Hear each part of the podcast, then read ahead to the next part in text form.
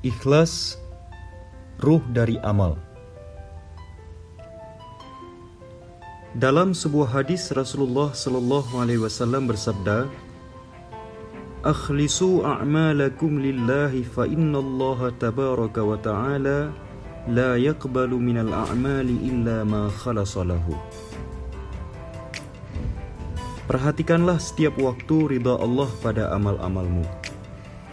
Oleh karena Allah hanya menerima amal yang dilakukan hanya untuknya. Bagaimana kita bisa mendapatkan kesadaran dan kepekaan untuk memperhatikan agar amal-amal perbuatan kita ditujukan hanya bagi keridhaan Allah semata, sebagaimana yang ditunjukkan oleh Rasulullah Sallallahu Alaihi Wasallam tersebut? Seorang mukmin sejati yang telah menyerahkan segenap kalbunya pada Allah Subhanahu Wa Taala akan pula menunjukkan setiap sikap dan perbuatannya hanya bagi ridha Allah. Bahkan tidak sedetik pun menghitung bagian atas diri sendiri.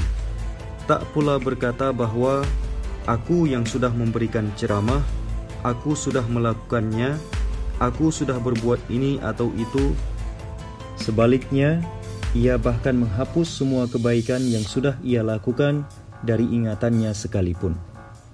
Seorang mukmin, terutama ketika ia menyerukan hakikat dan kebenaran, tak akan pernah melakukannya hanya dengan menyuarakan melalui permainan tenggorokan semata. Jika ia berbicara tentang hakikat dan kebenaran, perkataannya tersebut haruslah merupakan suara hatinya. Ketika sampai pada pencapaian hasil, maka ia tidak akan menempatkan sesenti pun dari keberhasilan pekerjaannya tersebut atas dirinya sendiri. Kata-kata tak bernyawa yang keluar tanpa izin kalbu. Tentu saja, mencapai kesadaran seperti ini bukan sesuatu yang bisa dicapai dalam sekejap. Dibandingkan terus-menerus mengatakan, apakah nama saya ada atau tidak, seseorang justru harus menafikan diri sendiri, agar kemudian dari waktu ke waktu, ia akan mencapai kepuasan untuk tidak melihat hanya pada dirinya sendiri. Jika tidak, efek dari pekerjaan baik yang dilakukannya hanya akan mencakup wilayah sempit tertentu saja dan tidak akan membuahkan hasil. Meski hanya sebuah tindakan yang dilakukan sementara saja, khidmah yang dilakukan tak akan menjanjikan keabadian. Pada saat ini, tilawah Al-Quran yang dilakukan para hafiz di masjid-masjid, melodi indah azan yang dikumandangkan, iqamah penuh hiasan yang menawan, surat Al-Ikhlas mulia yang dibaca sebagai persiapan pada ibadah-ibadah fardu, kemungkinan tidak bisa menyamai bahkan hanya sepersepuluhnya saja dari apa yang dilakukan pada masa ketika risalah ini pertama kali disampaikan dahulu. Hari ini, azan-azan yang dikumandangkan dari berbagai menara, getarannya sampai hingga hampir ke semua tempat. Di berbagai tempat diadakan kajian masjid. Pada layar televisi terus-menerus diadakan ceramah, majelis taklim, khutbah, dan nasihat-nasihat disampaikan. Namun sayangnya, terkadang semua ini tidak mempengaruhi kalbu, tidak masuk ke hati, tak mampu mengarahkan manusia kepada Allah seperti apa yang dulu dicapai pada masa para sahabat. Hal ini dikarenakan kalimat yang keluar dari mulut tak mendapat izin untuk sampai menembus kalbu. Bahkan ketika seseorang mengucapkan Allahu Akbar, Allah Maha Besar sekalipun, terkadang ia menyuarakan kebesarannya sendiri. Jika itu mengekspresikan dirinya sendiri dengan suara dan nada tertentu, jika ia berbicara tentang Allah dan Rasulullah Sallallahu Alaihi Wasallam pun, seberapa baik pula ia bisa menjelaskan tentang Allah dan Rasulnya, maka hal ini berarti telah masuk ke dalam kebohongan terselubung pada semua kata-katanya tersebut. Kedalaman iman. Situasi seperti ini adalah sebuah bahaya sangat serius bagi orang-orang yang telah memberikan hatinya pada khidmah iman dan Al-Quran. Jika sampai hari ini, pekerjaan yang sedang diusahakannya hanya berkutat di sekitar hal biasa saja, tanpa pernah mampu membangun kejayaan pada pusatnya, maka hal pertama yang harus dilakukan adalah mengarahkan pada kedalaman diri untuk merehabilitasi diri sendiri dalam hal kedalaman iman kita sendiri terlebih dahulu. Pada dasarnya, akhlak dan moral para sahabat juga membutuhkan hal ini.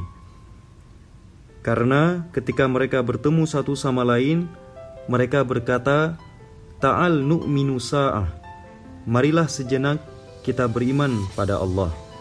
Sehingga iman kita sejauh ini tidak mengungkapkan apapun. Akan tetapi, kita tidak tahu apakah hal tersebut akan berarti sesuatu atau tidak bagi hari esok. Jadi, mari kita tinjau sekali lagi. Jika diperhatikan, para sahabat tidak berkata, "Mari kita beriman lagi." Tetapi mereka menggunakan ungkapan, "Marilah sejenak kita beriman pada Allah." Ini persis seperti pada nasihat yang diriwayatkan Nabi kita Rasulullah shallallahu alaihi wasallam kepada Abu Zar Al Ghifari radhiyallahu an. "Jaddidis safinata fa innal bahra amiq." Perbaharuilah perahumu sekali lagi, karena lautan itu sangatlah dalam, yang berarti bersiap pada sebuah perjalanan baru setiap harinya. Sebagaimana ketika seseorang akan melakukan perjalanan, maka sembari berkata untuk berjaga-jaga, maka ia akan memeriksa mobilnya, mengontrol bagian-bagian kendaraan itu mulai dari mesin hingga ke rodanya. Maka seperti itu pula, ia juga harus memperbaiki aspek-aspek yang membutuhkan pemulihan dalam tanggung jawab dan kewajibannya terhadap Allah. Dia harus memperbaharui imannya sekali lagi dengan konsentrasi baru. Oleh karena manusia dapat tenggelam kapan saja ke lautan kehidupan dalam yang terbentang di hadapannya. Sesungguhnya, di hadapannya ada perjalanan panjang yang dimulai dari alam barzah dan berakhir dengan surga atau neraka kelak. Oleh karena itu, manusia harus mempersiapkan dengan sangat baik ketika ia memulai sebuah perjalanan yang tidak diketahui ketetapannya tersebut. Kemudian dilanjutkan oleh Rasulullah Shallallahu Alaihi Wasallam, "Wa khuziz zadaka milan fa innas safara ba'id."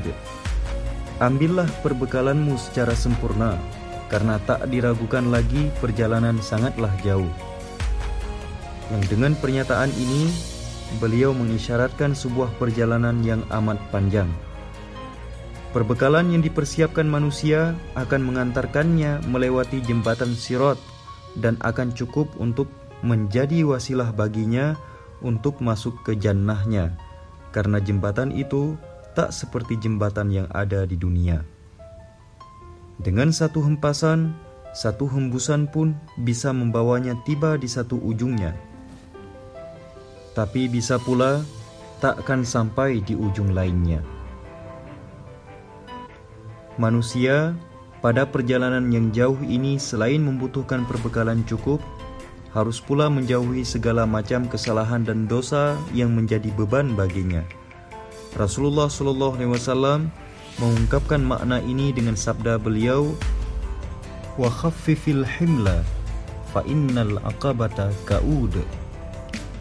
Ringankan beban di pundakmu, karena tanjakan yang akan kau panjat amatlah curam. Yakni, manusia harus melihat bahwa ia tak boleh masuk ke liang kubur beserta semua dosanya. Jangan sampai ia menuju barzah bersamanya, jatuh di mahsyar dan tersangkut pada jembatan Sirat dikarenakan hal ini. Nasihat terakhir Rasulullah shallallahu alaihi wasallam kepada Sayyidina Abu Zar radhiyallahu an adalah, "Wa akhlisil amala fa innan naqida basir."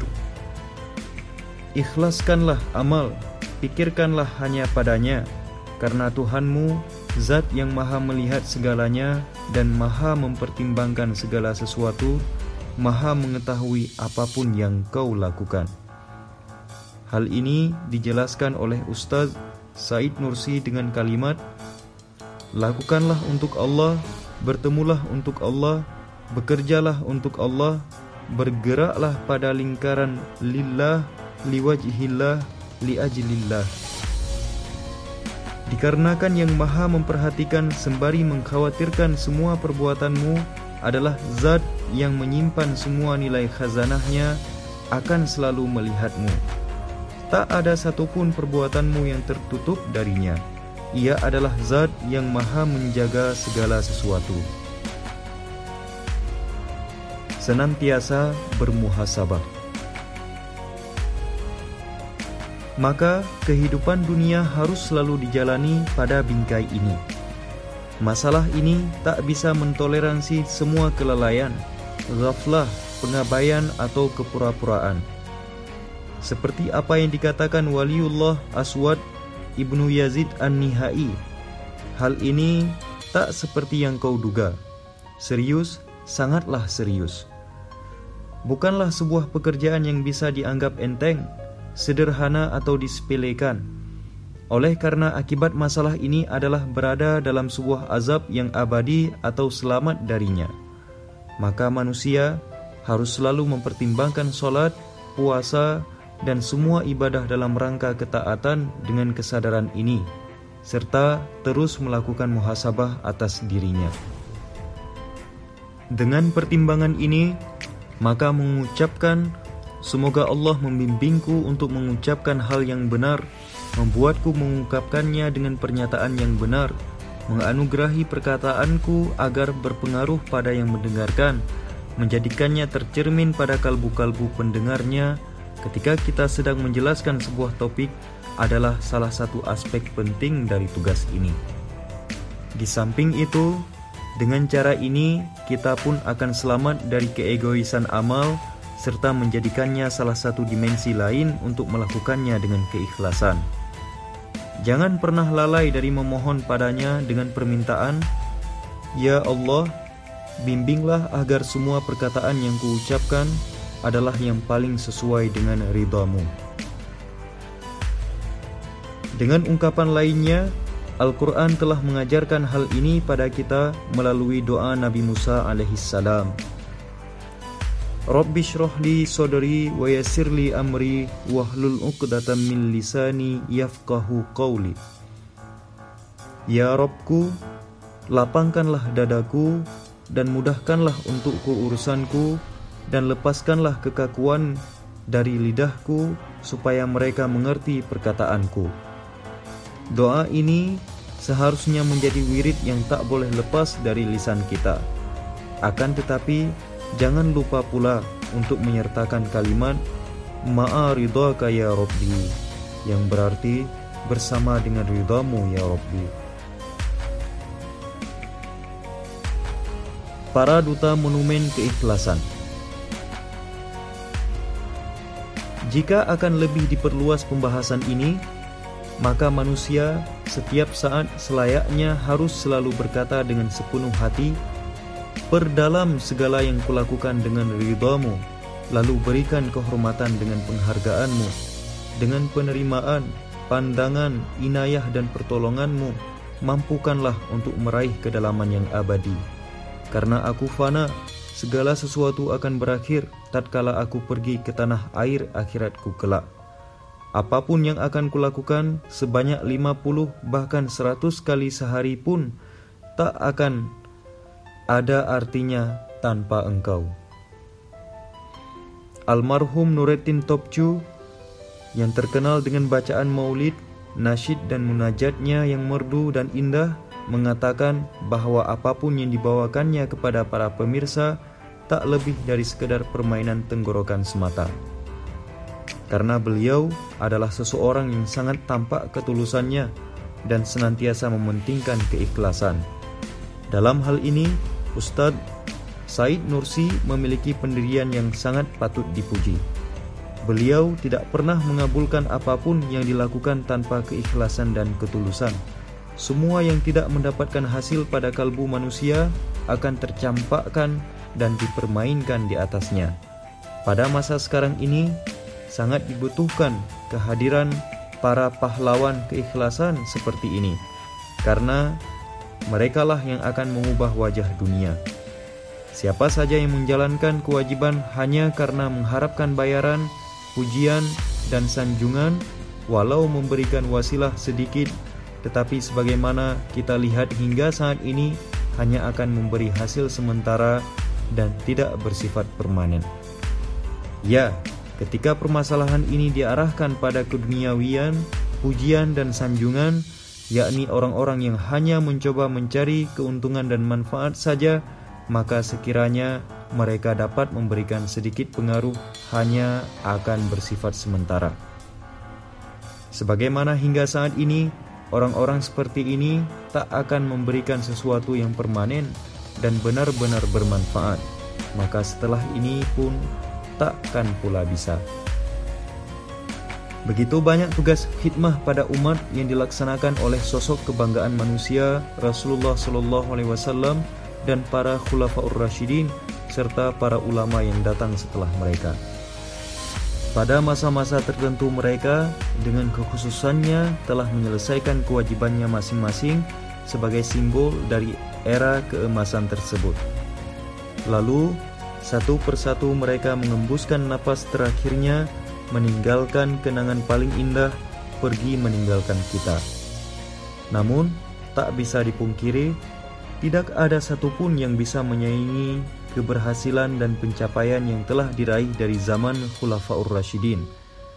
Yang menjadi sebab dari hal ini adalah keikhlasan dan ketulusan para Khulafaur Rasyidin yang begitu dalam, bahkan sangat mencengangkan.